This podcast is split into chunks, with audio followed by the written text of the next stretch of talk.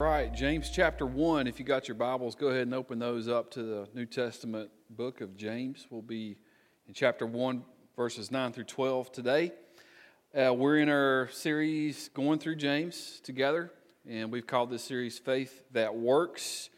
Uh, and uh, we're looking at James specifically. Now, I like James. Uh, James is a man of few words, kind of reminds me of myself. And um, you know, my wife and I, our conversations typically go with her talking and I'm doing this. You know, so James, if you read through it, you can kind of get the idea. He gets right to the point. You know, not a whole lot of fluff, not a whole lot of discussion, but just a man, a few words. But what he says, wow, is so important, so serious. Gets right to the point.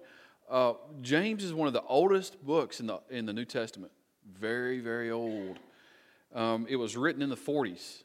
Okay, not 1440, not, uh, not 1040. No, no, no numbers in front of the 40, just 40s.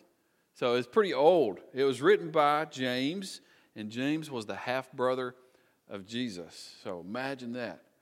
Anybody met somebody famous? Right? I'm sure we've all met someone that's semi famous. Maybe you've had that once in a lifetime experience where you met Elvis or rode on a plane with Michael Jackson or somebody like that. You know, we all have those stories. Um, what do we do if we have those? You know, we, we talk about them, or somebody talks to you about meeting somebody famous, right? And maybe you're just excited, you want to share that with somebody. Um, sometimes people will brag uh, about their lives. Uh, unfortunately, sometimes people will use those to leverage a position of influence. You know, it's sort of like all in who you know type of thing. Um, what we see with James, even though he was the brother of Jesus, imagine that. Imagine being the brother of Jesus. even though he was the brother of Jesus, he didn't use that to boast. He didn't use that to make a name for himself. As a matter of fact, after growing up with Jesus, after witnessing the cross, after uh, encountering the resurrected Christ, he changed completely. Completely different person. Look at James 1 1. He starts off by the, saying this James, a servant of God. Now, as James is writing this, he is, we, we would call him today a pastor, but the term that, that's used uh, that he was is a bishop. And he was the first bishop of the church in Jerusalem. So, First Baptist Church, Jerusalem, biggest church in the world. Okay? He was bishop of. But did he say that? Oh, no. He didn't introduce himself as that. Just simply and humbly a servant of God. And look at this and of the Lord Jesus Christ. Not my, not my big bro, not my little bro, right? Um, a servant of the Lord Jesus. And he writes this to the 12 tribes scattered among the nation. So we got that James is the author. God's people or Christians are the re- recipients of this letter. And what's their situation? This is very important. Scattered. That's a see how I like James? He's to the point. But there's a whole lot to that word scattered. If you read your history books, there is a whole lot of Christian persecution going on. Years and years and years are behind that word scattered. Um, as a matter of fact, listen, this is how old the, the letter of James is. It was written as you read Acts. So as you're reading the book of Acts after Stephen's stoning and up and up until the Jerusalem council in chapter 15, James had already written his letter and sent it out. That's pretty neat. So Christians are being persecuted. Stephen was martyred. Then Christians started getting persecuted, killed for their faith. They were scattered. And so, in the midst of all that, James sent out his letter. And it was a letter filled with wisdom, filled with encouragement as these folks, as these Christians that are scattered all over the known world, experience trials and difficulties and things of that nature. As a matter of fact, this whole first chapter has one theme, one theme, and that's trials. The whole focus is trials. And what is a trial? What is it? Trial is, is a test. Trial is a test of your faith. It's a situation in which your faith in God is put to the test. And let me ask you this Does God allow that? Certainly. He sure does. God doesn't tempt, which hopefully we'll talk about in a couple weeks, but God does test. Why? A trial is an opportunity to deepen your faith in God. Now, does God want that? Sure. Sure, He does. Um, a trial is meant to produce a result in you. Okay? Um, it's an opportunity for you to grow and for you to mature in your faith that otherwise, otherwise, otherwise, you would miss out on.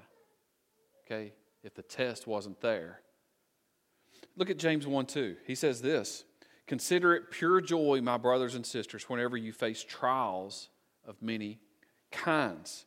So there's some things to consider about trials. First of all, James says pure joy. And, you know, that's not to be excited that you're going through a trial, right? Or ecstatic that you're going through a hardship. But what it does mean is this God's involved? God is up to something. God is doing something in my life. So you count it as joy. Remember, God has a purpose behind the trial.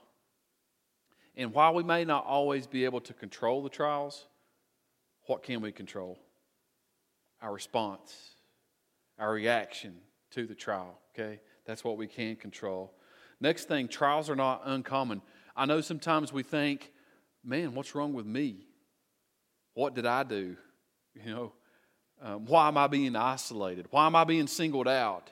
Why is my family, you know, being singled out in this? But trials are not uncommon. They happen to every believer. They happen to every believer. Next, trials may change, but they never end. Trials may change, but they never end. I know sometimes we think, man, if I just get that, that job, that job I've wanted, man, my life would be so much easier. My hardships will be over. That's not the case. You see, you got a new trial then. You got a new test.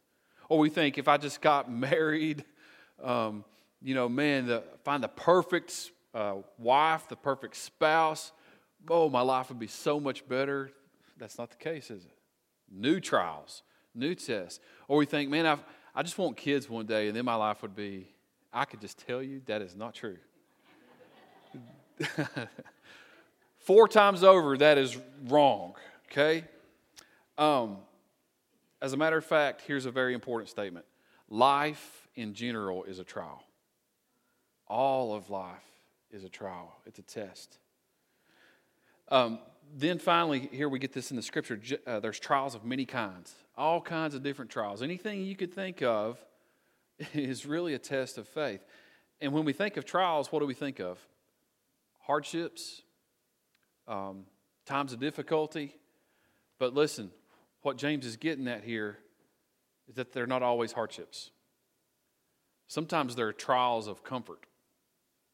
You see, sometimes the uh, trials that God wants for us aren't always difficulties. Sometimes He wants to see what you do when you're comfortable, too.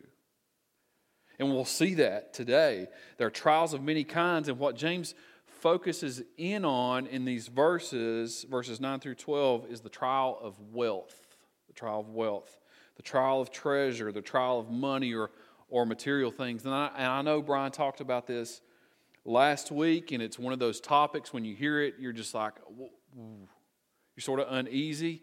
Let me just tell you, I don't like preaching on it either. you don't like to hear it, and I don't like to talk about it. Um, but here's the thing Jesus talked about wealth just about more than anything else. So, what does that mean for us? we just ignore ignore that, say that doesn't apply, or no, what we need to do is say, well, he's he's talking about that for a reason. There's got to be something to it. And so, what I want us to do this morning is just sort of uh, challenge us to, to place ourselves under that. And if Jesus, our Lord and Savior, taught about it, you know, let's not think too highly of ourselves. Let's place ourselves under that, under the authority of God's word and the inspiration of the Holy Spirit. And let's just see what, what God's word has to say, okay? So, beginning at verse 9, we're going to see the first trial here is the trial of financial hardship. the trial of financial hardship. Now, don't raise your hand, but how many have experienced this? Um, you know, maybe you're going through this right now. When James was writing this, the overwhelming majority of Christians were going through this. Almost all of them. Think about it. When we relocate, typically what we do is we find a job first, don't we? And then we, we get a house. And then we decide to move. When everything is lined up and in order, we, we, that's our process. Their process was move, get out of town because you're going to uh, you're facing persecution. You could die. Get out. You leave everything behind, and you figure the rest out later. Right? There's no getting another job. It's it's run for your life, and then try to figure it out. So that's who James is writing to. Those people. You know, financial poverty, difficulty. Those things are real. Those are real things uh, in our community, just right down the road. Now, what happens when you encounter those things? How do you feel? How do you feel? You feel worried, scared. Uh, many times you feel helpless. Many times you feel sorry for yourself. And I know this is a real thing here. Many times you go through a period of depression, get depressed. And some people, it's forever before they come out of that, you know. What are, what are we tempted to think during those times? God doesn't love me. I'm not blessed. I'm not very valuable to God at all, right? Or, or you know, I'm sort of over here and, and God's forgotten about me. Well, what does James say about that? Look at verse 9. Believers in humble circumstances ought to take pride in their high position. Now, notice he, said, he opens up by saying believers here, so Christians. That's very important. This will not apply if you're not a Christian. It won't even make sense if you're not a Christian. Uh, James is encouraging Christians who are facing, facing financial hardship, and he says in humble circumstances, and that means just financially, materially, there's just not much there. There's not much there. You know, maybe you've been there. You know, maybe you're there this morning. But look at what James said to the people in those circumstances. They're to take pride or, or have pride. Pride in what? Uh, are you, you know, it doesn't make sense, right? He's telling people with next to nothing to take pride in their high position. What's he talking about? He's referring to their position in Christ. You see, they're Christians. And here's something very important it's, it's not possessions that make Christians wealthy, but it's their position in, with God through Christ. It's not possessions, but it's their position. It's, it's who you are in Christ that makes you wealthy. You see, the reason this is a test, the reason this is a trial, is it comes down to perception. How do you perceive wealth? Do you value wealth in such a way that you base God's love, that you base God's blessing on how much wealth that you actually have? Right? That's the wrong perception. The question should be how much do you value what God gave you in Christ, right? Um, how much value do you place on your life because you've been given salvation through Christ. That's the trial. That, that is the test. You know, if you have next to nothing, but yet you have Jesus, you are wealthy beyond comparison. You are wealthy beyond comprehension, right? Not only that, but the Bible tells us that God will meet all of our needs according to his riches and glory through Christ Jesus. You know, speaking of this, I've been through this. I have. There have been times in my life when I've struggled, um, I've doubted, I've worried, I've not slept many nights worrying about things. I've wondered where the next meal was going to come from.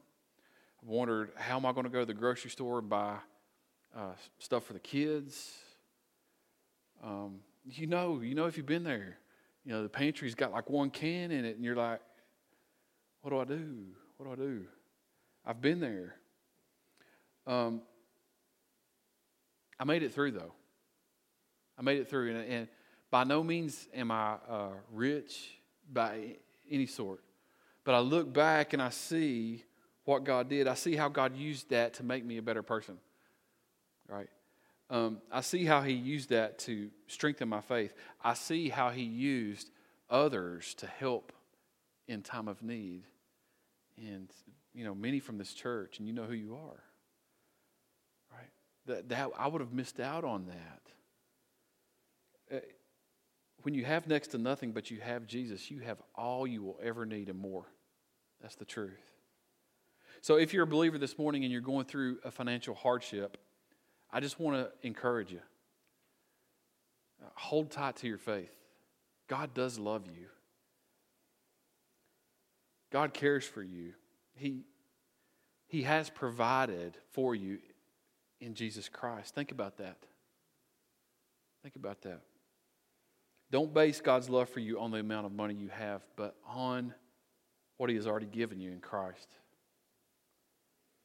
Now, some of you might be thinking this, and I've thought this if I could just get more money, if I could just get more wealth, I'll be okay, right? I'll be, I'll be better off. But that's not always the case, is it? You see, not only is there a trial of financial hardship, but there's a trial of financial comfort as well.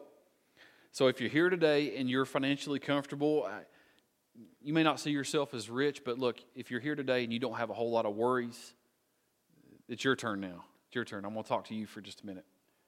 The trial of financial comfort. You know, so many times we think if we can just get more money or get to a certain uh, position of wealth, all of our problems would go away. But that rarely happens.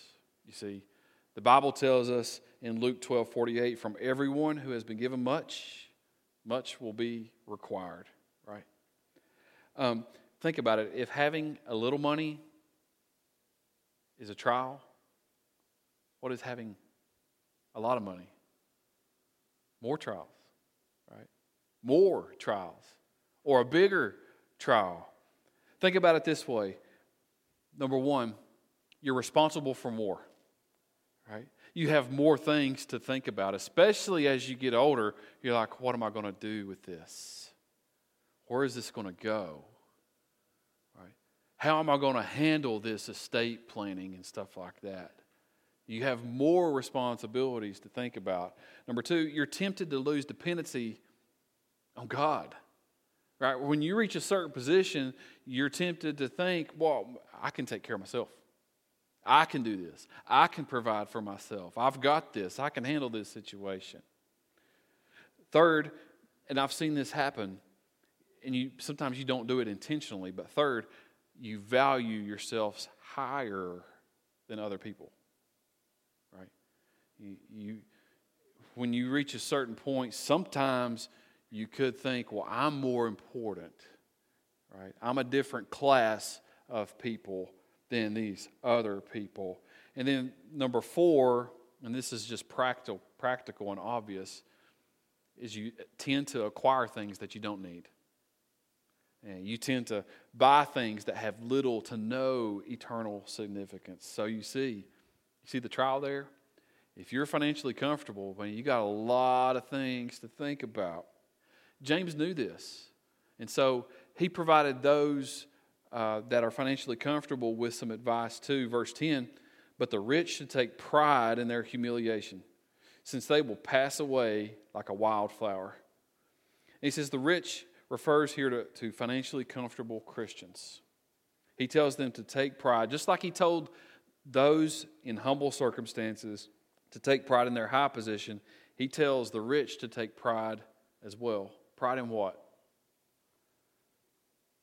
pride in humiliation or humility or, or being humble. He says, Look, you should be humble with your money too. Just like those without money are to see wealth for what it is, those with money are to see wealth for what it is, too. They are to do the same. The warning from James is sort of the same for both parties, you see.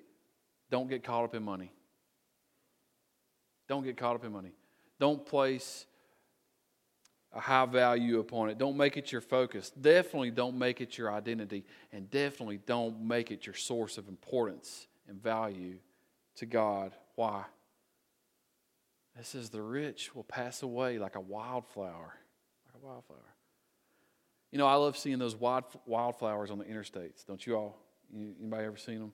You pass by, and I'm telling you, there's, there's just something that makes you do a double take, and you're like, whoa, that is beautiful and it makes me want to say want to go to the store and buy those and you never can find the exact same ones um, but here's the thing you you go by there the next time and what happened gone gone and you're like i think this is the place where i passed that those beautiful flowers at one time and you you know you're trying to remember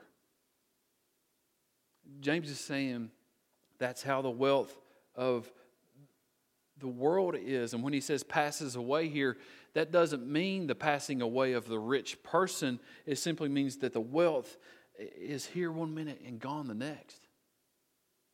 Look at verse 11. For the sun rises with scorching heat and, and withers the plant, its blossom falls and its beauty is destroyed. In the same way, the rich will fade away even while they go about their business. Wow. Look, if you're a person that's financially comfortable and you don't have a whole lot of worries, you are in a trial. You are in a trial. You are in a test. It may not seem like you are, right? But you are. It's a test to see not only what you do with your money, but what do you love most? What do you value most? Are you building your kingdom or are you building God's kingdom, right? You see that? And when James says the rich will fade away even while they go about their business, look, that simply means that each day that passes, each minute that passes, we are one minute closer to where money won't mean anything. Each day that passes, we are a day closer to where money will, won't have any significance whatsoever. It'll mean nothing. So we have trials of financial poverty, we have trials of financial comfort, and really everything in between.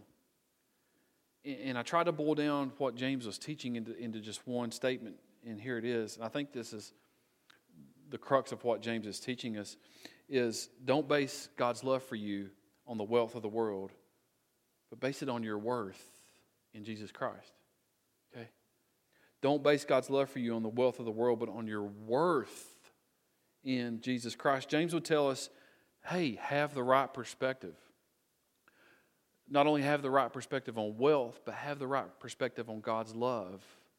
When we think about Jesus, when we think about God giving Jesus, right, that should blow our minds.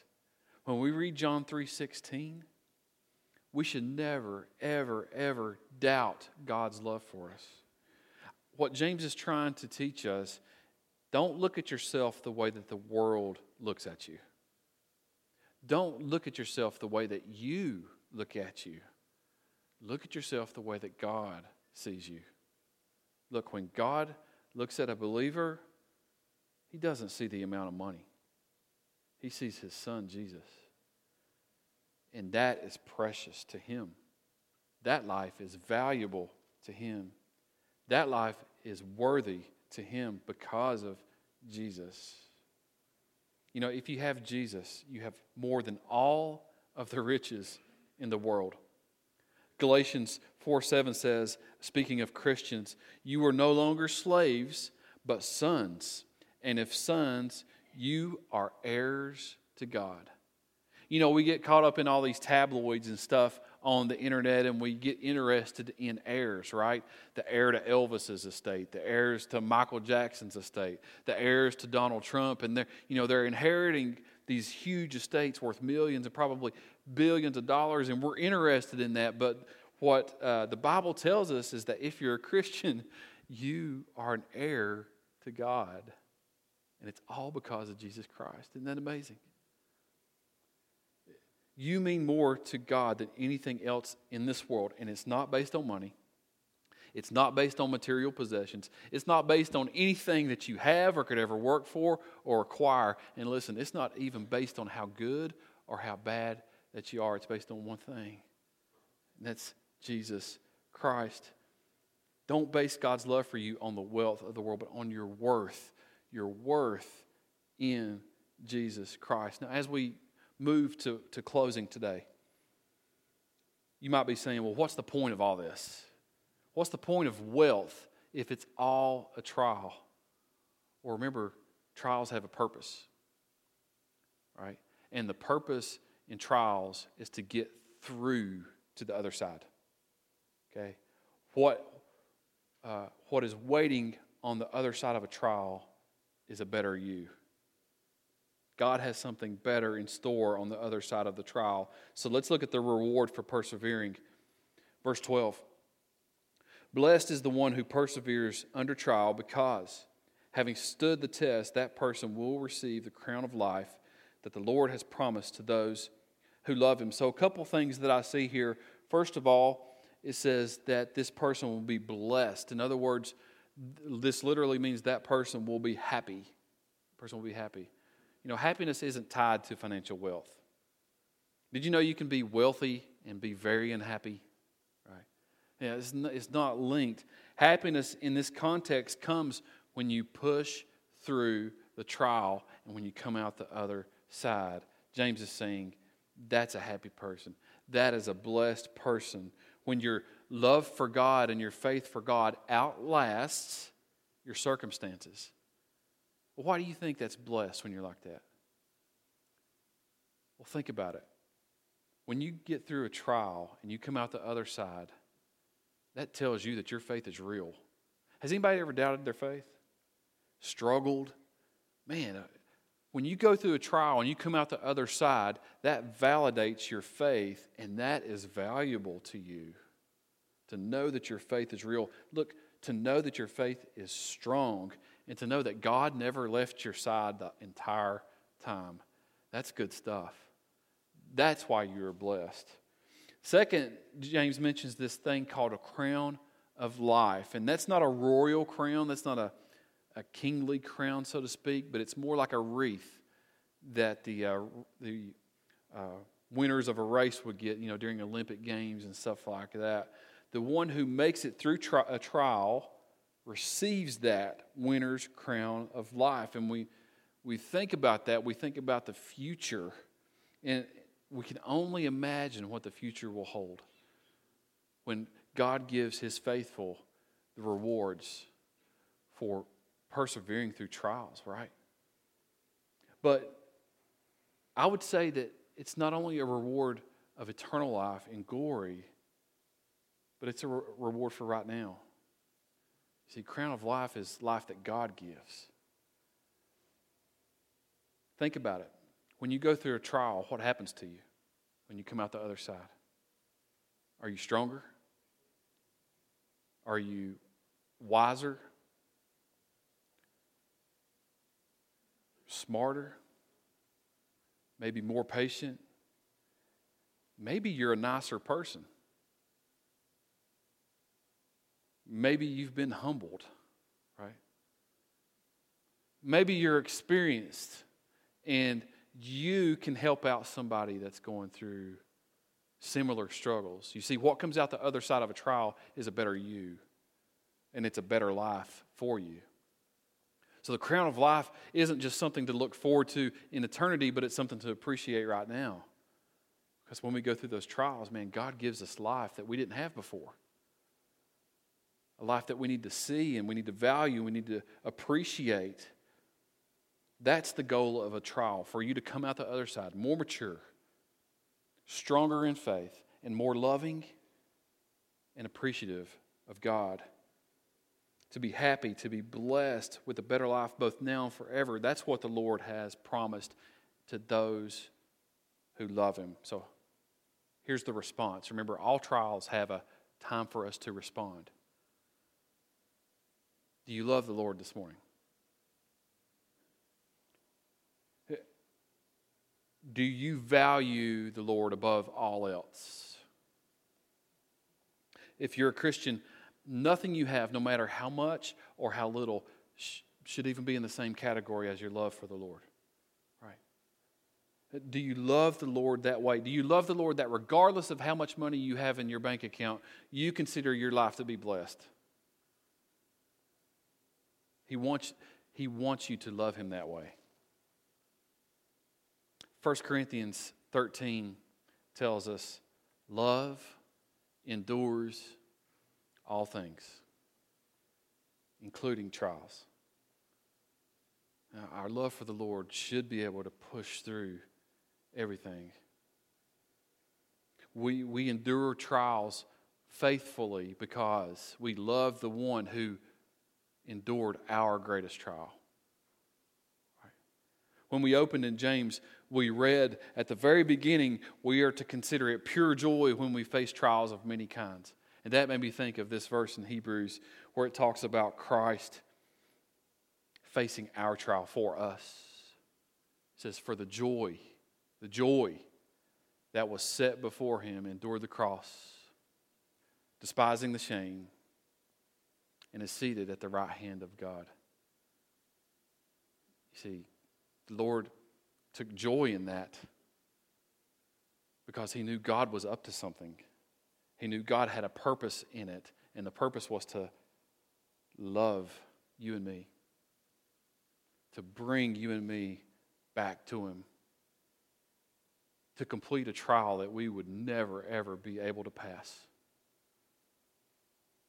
Salvation couldn't be bought with money. No amount of wealth could purchase God's love and forgiveness.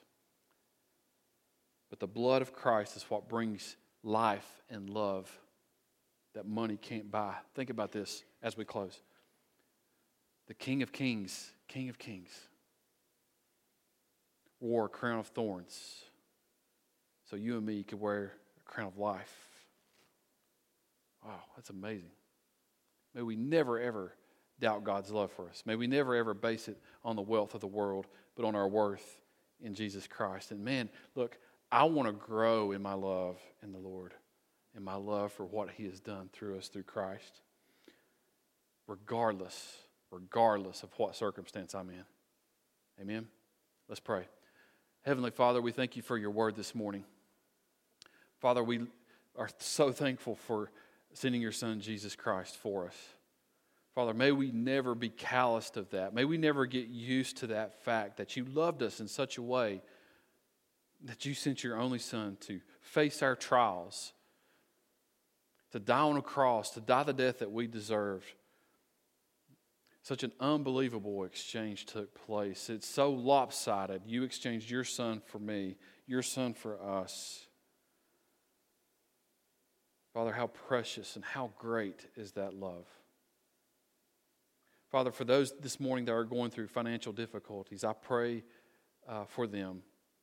I pray that your spirit would be with them. I pray that you would comfort them. I pray that you would make your presence known in their life and let them know that you have not left them. Help them to be trusting, help them to have faith in who you are. Father, help them to see Jesus Christ as being more than enough, more than they will ever need. God, we trust this morning that you will provide for their every circumstances and needs. Father, for those that are financially comfortable this morning, I pray that they would see wealth for what it is a test of faith to be used to build your kingdom and use for your glory. In Jesus' name I pray. Amen.